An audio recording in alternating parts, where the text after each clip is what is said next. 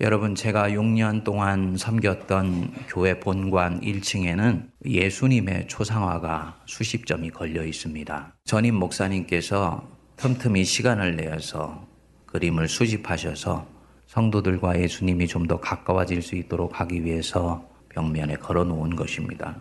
그런데 어느 날 그 그림 한 점한 점을 제가 묵상하면서 살펴보는 중에 질문이 하나 떠올랐습니다. 왜 여기에 걸린 예수님 그림은 이렇게 심각하기만 한 것일까? 그도 그럴 것이 벽에 걸려 있는 예수님의 대부분의 초상은 때로는 근엄하고 때로는 비장하며 어떤 경우에는 겟세만에서 죽기 직전에 기도하시고 있는 것 같은 절규하는 모습이 예수님의 대부분의 사진이었습니다. 물론 그 중에는 평온하고 온유한 모습들도 있었지요.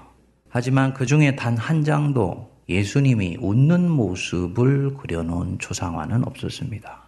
제 안에 다시 질문이 떠올랐습니다.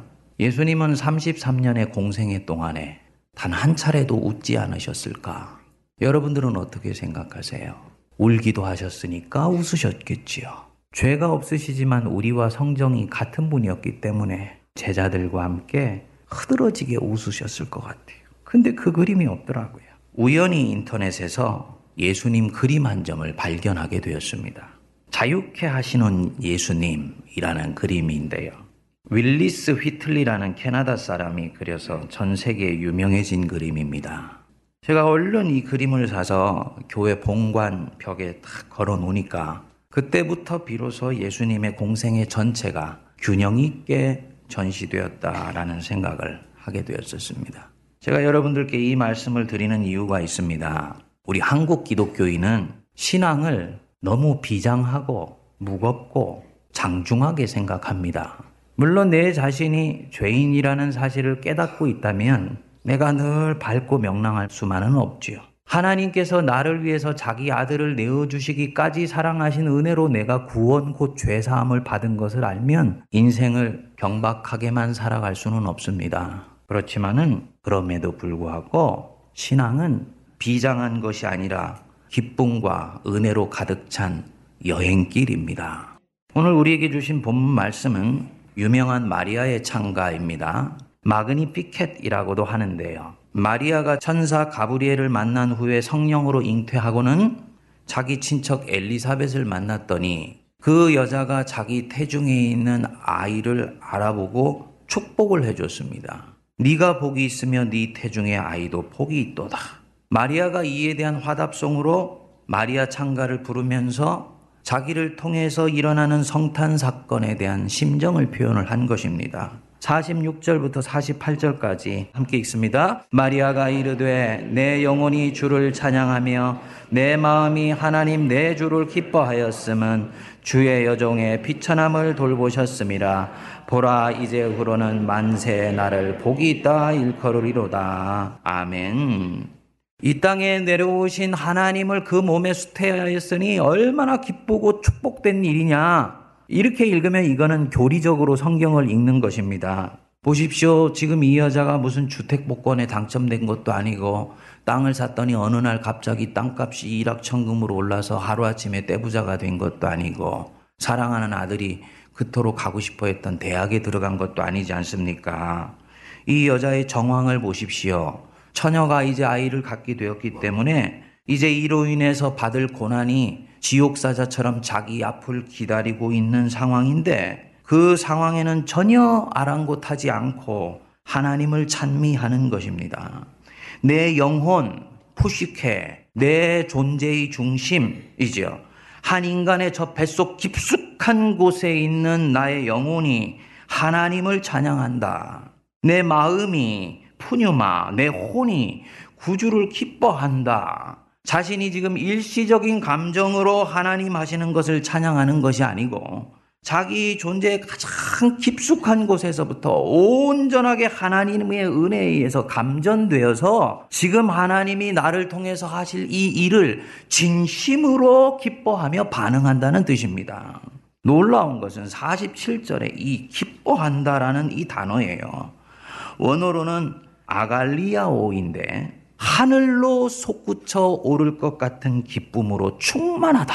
처녀가 아이를 베어서 고생길이 훤하게 뚫렸는데 세상을 얻은 것 같은 기쁨이 내 존재 전체를, 영혼 전체를, 혼 전체를, 몸 전체를 완전히 휘감고 있다. 그게 마리아의 찬가를 부르는 이 여인의 마음의 기저에 깔려 있는 것입니다. 그러면서 구세주가 이 땅에 오셨을 때 일어나는 놀라운 일을 노래로 기술합니다.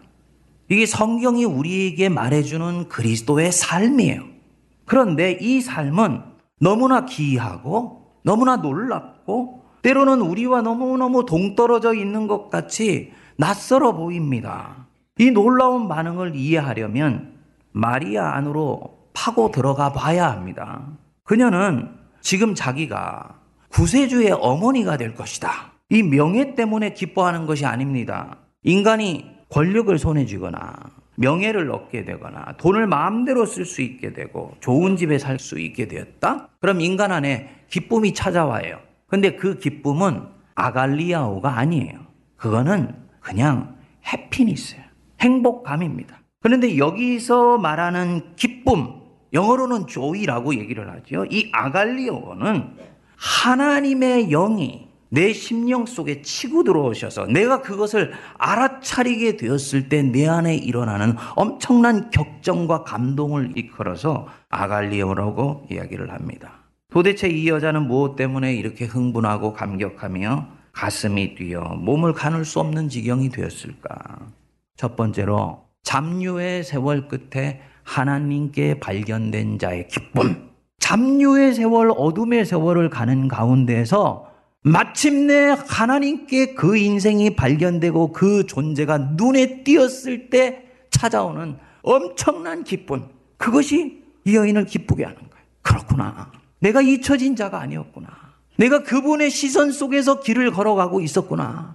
400년 동안 주님께서 이 백성에게 침묵하시는 줄 알았는데 그분이 지금 이 순간 운동하시기 시작했고 그것도 미천한 나를 통해서 일하시기 시작하셨구나.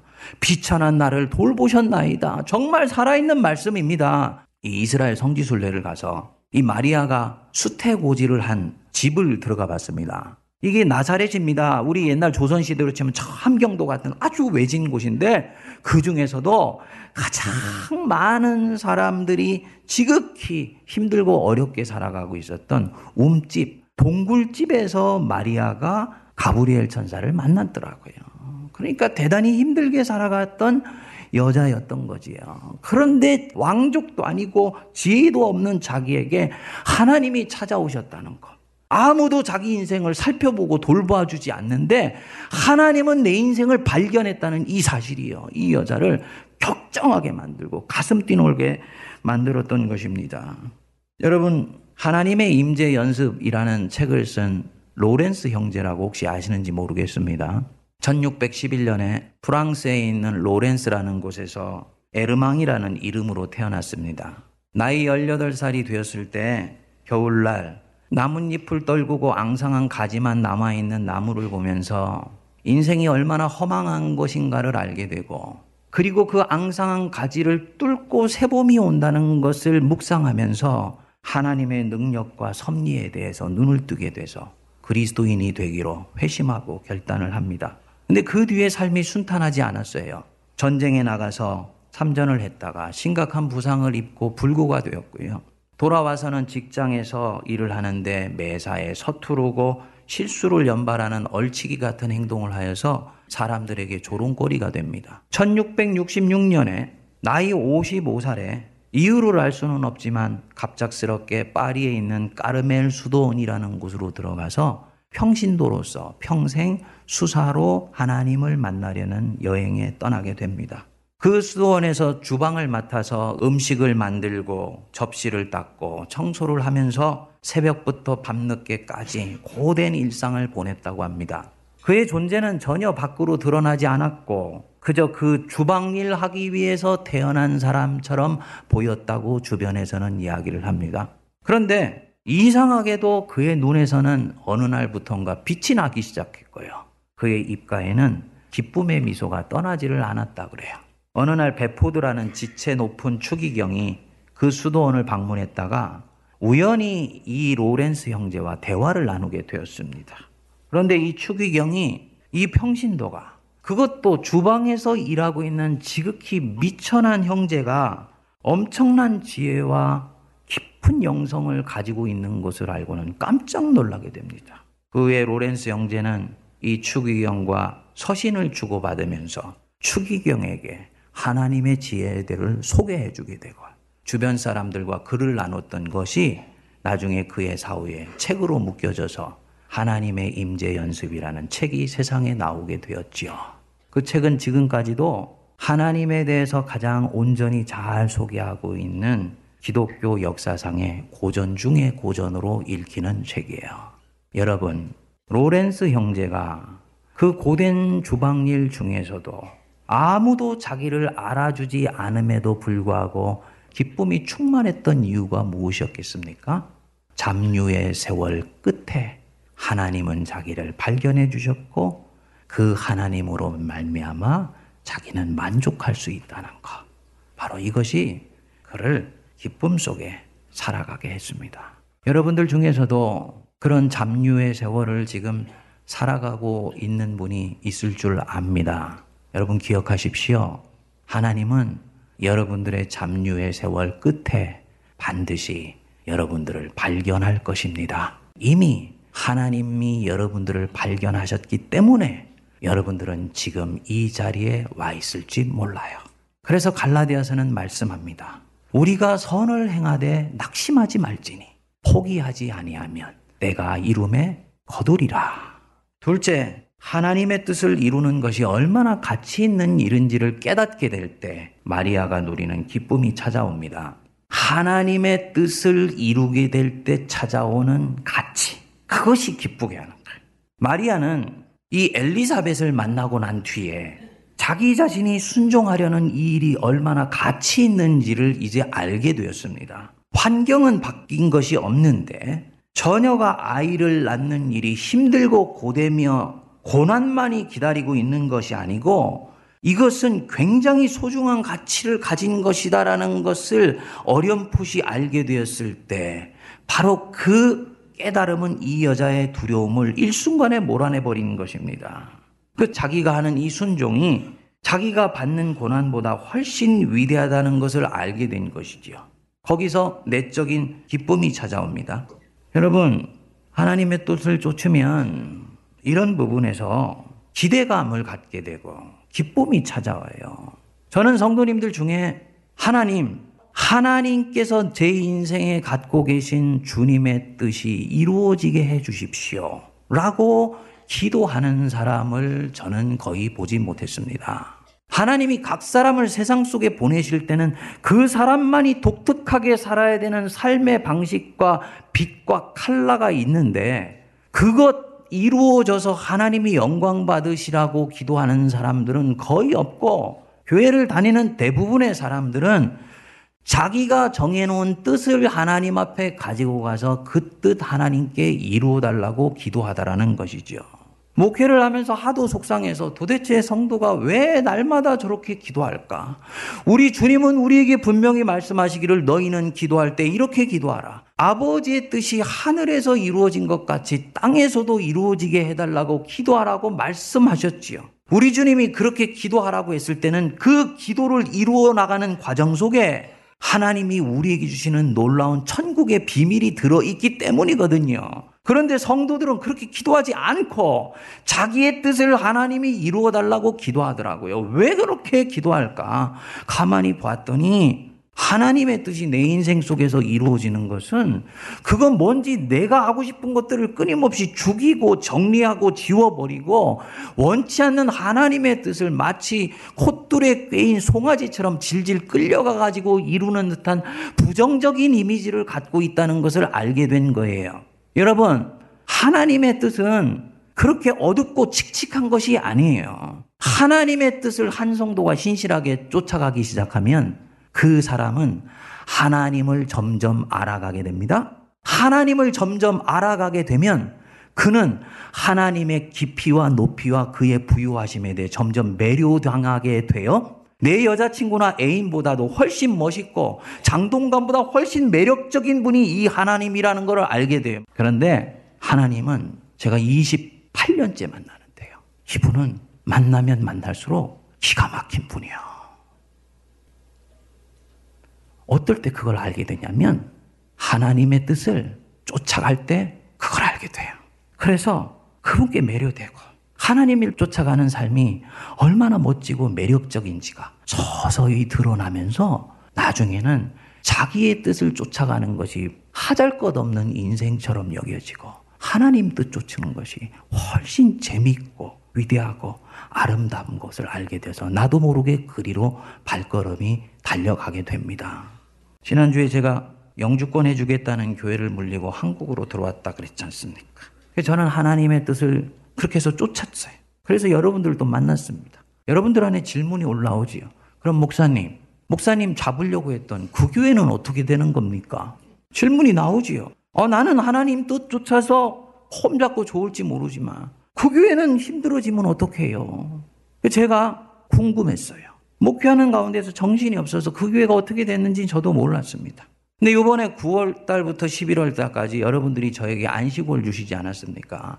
제가 다른 모든 설교에 대한 요청이나 집회 요청들은 거부를 했는데 1년 8개월 동안 제가 설교했던 그 교회 집회 요청이 들어왔는데 그것은 거부할 수가 없더라고요. 가보고 싶었습니다.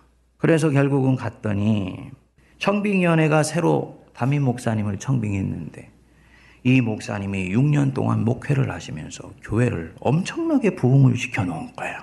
한때 이미 목회에서 작년만 1,500명이 모였던 교회입니다. 여러분 전혀 감동이 없으신데 이민 사회에서 1,500명이면 우리 한국 교회로 치면 15,000명 되는 교회입니다. 그 지역에서 가장 크고 영향력 있었던 교회인데 리더십이 그 뒤에 안착하질 못해서 교회가 쭈그러지고 쭈그러지고 쭈그러져서 제가 설교를 할 때는 작년 250명에서 300명 정도 남아있는 교회가 되어버렸습니다. 그런데 이분이 오시고 나서 청년들과 젊은이들이 모이기 시작해서 교회가 크게 부흥한 것입니다. 제가 이틀째 집회를 하면서 머릿속에서 영감이 딱 스쳐 지나갔습니다. 이분이 하나님이 보내주신 분이었구나. 그 교회는 처음부터 선교에 초점을 두고 세워진 교회였기 때문에 이분의 은사가 바로 그 교회의 적격이었던 것이지요. 제가 이 순간 온몸에 소름이 돋기 시작하더라고요. 하나님, 하나님은 또다시 하나님 자신의 일을 하셨습니다. 저는 아두나여서 자칫 하나님의 뜻을 가로막을 뻔했는데 하나님은 저를 돌이키시고 하나님의 뜻을 이루셨습니다. 찬양이 나오더라고요. 여러분, 반드시 기억하십시오. 성도가 하나님의 뜻을 쫓아 사는 것이 왜 가치 있고 중요하고 위대한 일이냐? 하나님의 뜻대로 되면 그 결정을 둘러싼 모든 것이 좋습니다. 한 사람이 하나님의 뜻을 쫓아 결정해서 길을 가면 그것 때문에 그 사람의 주변에 하나님의 나라가 임하게 돼요. 성도가 하나님의 뜻을 분별하는 것이 그래서 중요한 것이지요. 저의 경우에 하나님의 뜻대로 결정을 했더니 하나님은 당신의 뜻을 이루셔서 영광 받으시니 좋았죠. 저는 신학교에서부터 기도했던 대로 계속 지금까지 소명의 길을 쫓아갈 수 있어서 감사하지요. 그 교회는 그 교회 가장 적합한 목회자를 만나서 새롭게 부흥을 경험하게 되니까 감사한 것입니다. 하나님은 당신의 뜻을 이루시면서 특정한 누군가의 일을 이루어주기 위해서 다른 사람의 일을 희생하시면서 일을 이루시지 않아요. 이 하나님의 경륜입니다. 하나님의 뜻이 이루어지면 모두에게 좋습니다. 그래서 우리 예수님이 너희는 기도할 때 이렇게 기도하라. 뜻이 하늘에서 이루어진 것 같이 땅에서도 이루어지게 하옵소서. 하나님 뜻 내 인생에서 이루어 주옵소서. 이 기도는요, 절대로 자기만을 위한 기도가 아닙니다. 내 인생 속에서 하나님의 뜻이 이루어지면 내 인생은 풍요로워지면서 꽃이 피고 내가 섬겼던 인생 족족에서 만났던 사람들의 삶은 활력을 얻게 되고 내가 섬겼던 공동체는 영적으로 새롭게 도약해가는 역사가 일어나면서 내가 스쳐 지나갔던 그 인생의 흔적 속에 하나님의 역사, 하나님의 나라가 이루어지게 되는 것입니다. 만일 그때 제가 제 자식에 대한 염려와 걱정에 압도되어서 하나님의 뜻을 결국은 스쳐 지나가 버리고 거기에 주저앉아 버렸다면 어떻게 했겠습니까? 그럼에도 불구하고 하나님은 어렵게 어렵게 하나님의 뜻을 이루어 가겠지만 저는 많은 세월들을 소진해야 될 것이고요. 그 공동체는 하나님이 보내주시는 목회자가 아닌 엉뚱한 사람이 와 있기 때문에 공동체도 힘들어졌을 수 있고 이것 때문에 결국은 하나님이 그 속에 있는 하나님의 백성들을 먹이시고 키우시고 입히시는데 더욱더 하나님의 마음이 노심초사하게 되었을 것 아닙니까? 한 사람이 하나님의 뜻을 쫓아가게 되면 하나님은 하나님의 일을 넉넉하게 이루시는 것입니다. 하나님의 뜻이 이루어지게 되기를 원합니다. 여러분, 순종은 내 자신을 불태울 가치가 있는 것입니다. 이 순종이 찾아왔더니 내가 이런 복을 받았다. 이건 낮은 수준의 신앙이에요. 내가 순종하면서 하나님의 뜻을 쫓아갔더니 하나님 내 인생의 흔적 속에 이렇게 놀라운 은혜가 찾아오면서 많은 사람들이 나의 믿음 때문에 새롭게 일어나고 도약하는 역사가 나타나게 되었습니다. 저와 여러분들이 그 마음으로 주님을 섬기실 수 있게 되기를 바랍니다. 그래서 이 로마서 8장 28절은 말씀합니다. 하나님을 사랑하는 자, 곧 그 뜻대로 부르심을 입은 자에게는 모든 것이 합력하여 선을 이루느니라. 아멘. 이 말씀이 진짜 살아계신 하나님의 말씀으로 들려오는 것이죠. 그래서 이런 일들이요. 하나님의 뜻을 쫓으면서 몇 차례 경험되어져서 반복되면 그 뒤부터 이 사람은 하나님의 뜻이 무엇인가를 아는 것에 초점을 두지 내가 이렇게 했을 때 그 뒤에 무슨 일이 찾아올지를 점점 염려하거나 걱정하지 않게 됩니다. 당연하지요. 하나님의 뜻이 이루어지면 모두에게 좋다라는 것들을 내가 경험했기 때문입니다. 그래서 하나님의 뜻을 쫓으면서 이제는 기대감이 먼저 찾아오고 거기 안에 육신은 고될지라도 영혼에 기쁨이 있는 것입니다. 여러분, 예수 믿으면서 엄살 부리지 마십시오.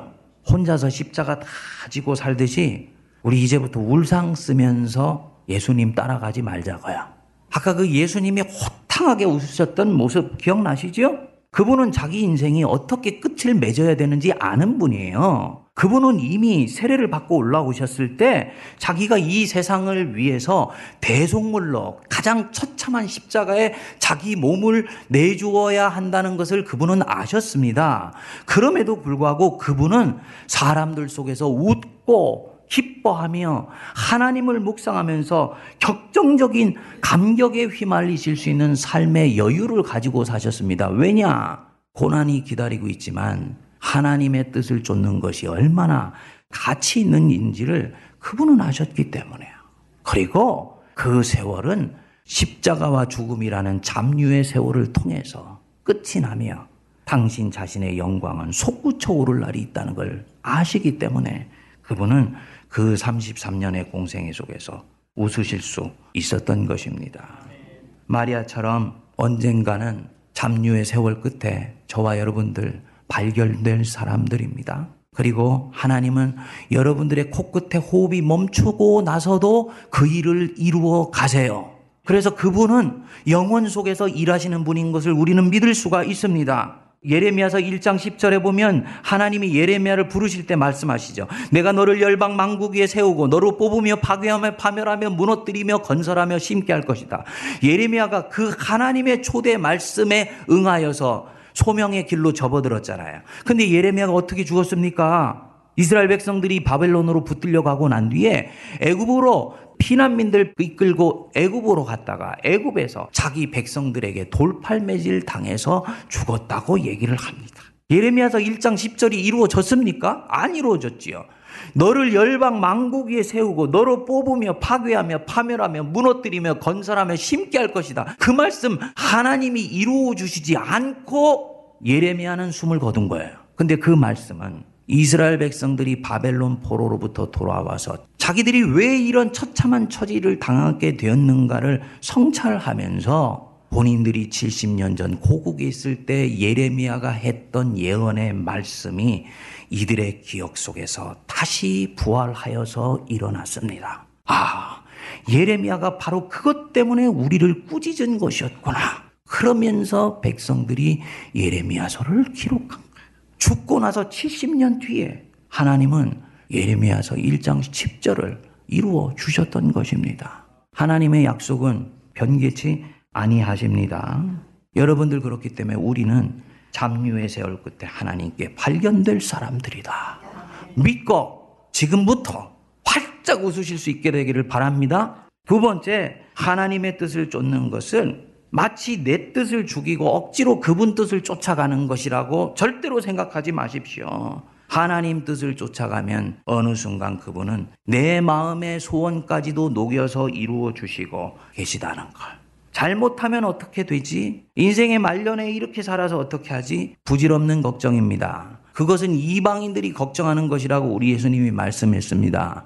너희는 먼저 그의 나라와 그의 의를 구하라. 그리하면 이 모든 것을 너희에게 더하여 주시리라. 내일 일은 내일이 염려할 것이요. 그날의 괴로움은 그날의 족하니라. 이 모든 것들 이방인들이 생각하는 것이다. 이 믿음이 없는 자들아. 하나님의 나라, 하나님의 뜻을 구하면서 그것이 얼마나 가치 있고 고상한 일인지를 우리가 깨달았음에 우리가 우리 앞에 있는 고난을 앞에 두고도 오히려 그 고난을 가벼이 여기며 감사와 기쁨으로 이 성탄의 계절을 지나는 저와 여러분 되시기를 주의 이름으로 축복드립니다.